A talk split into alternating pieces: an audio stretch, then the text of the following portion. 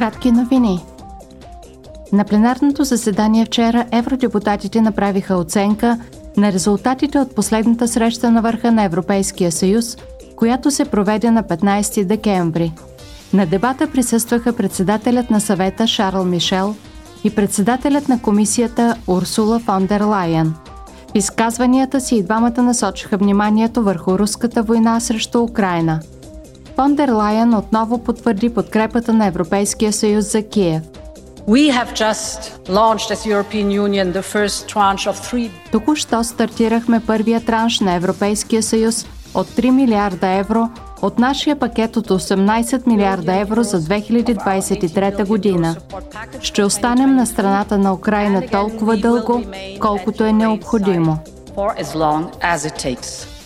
Председателят на комисията обърна внимание и на енергийната криза, като заяви We have also shown strength and resolve. Също така показахме сила и решимост да заменим руските изкопаеми горива и да намалим цените. Съвместните ни усилия вече се отплащат.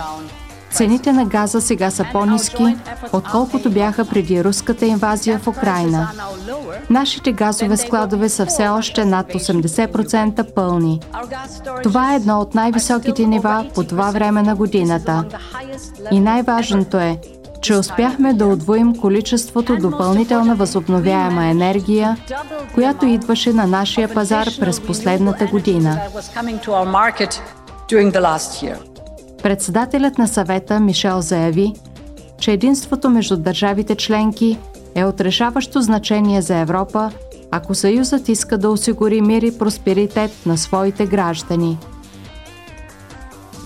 на пленарното заседание евродепутатите зададоха въпроси на представителите на комисията и на шведския министр по европейските въпроси относно техния отговор на разкритията за лобистските практики на Юбер в Европейския съюз. Основният въпрос беше как тези лобистки практики на компанията се отразяват върху трудовите и социалните права на служителите –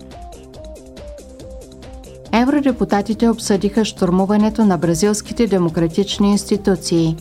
Те също така разгледаха положението на журналистите в Марокко и хуманитарните последици от блокадата в Нагорни Карабах. Очаква се днес да бъдат гласувани три отделни резолюции –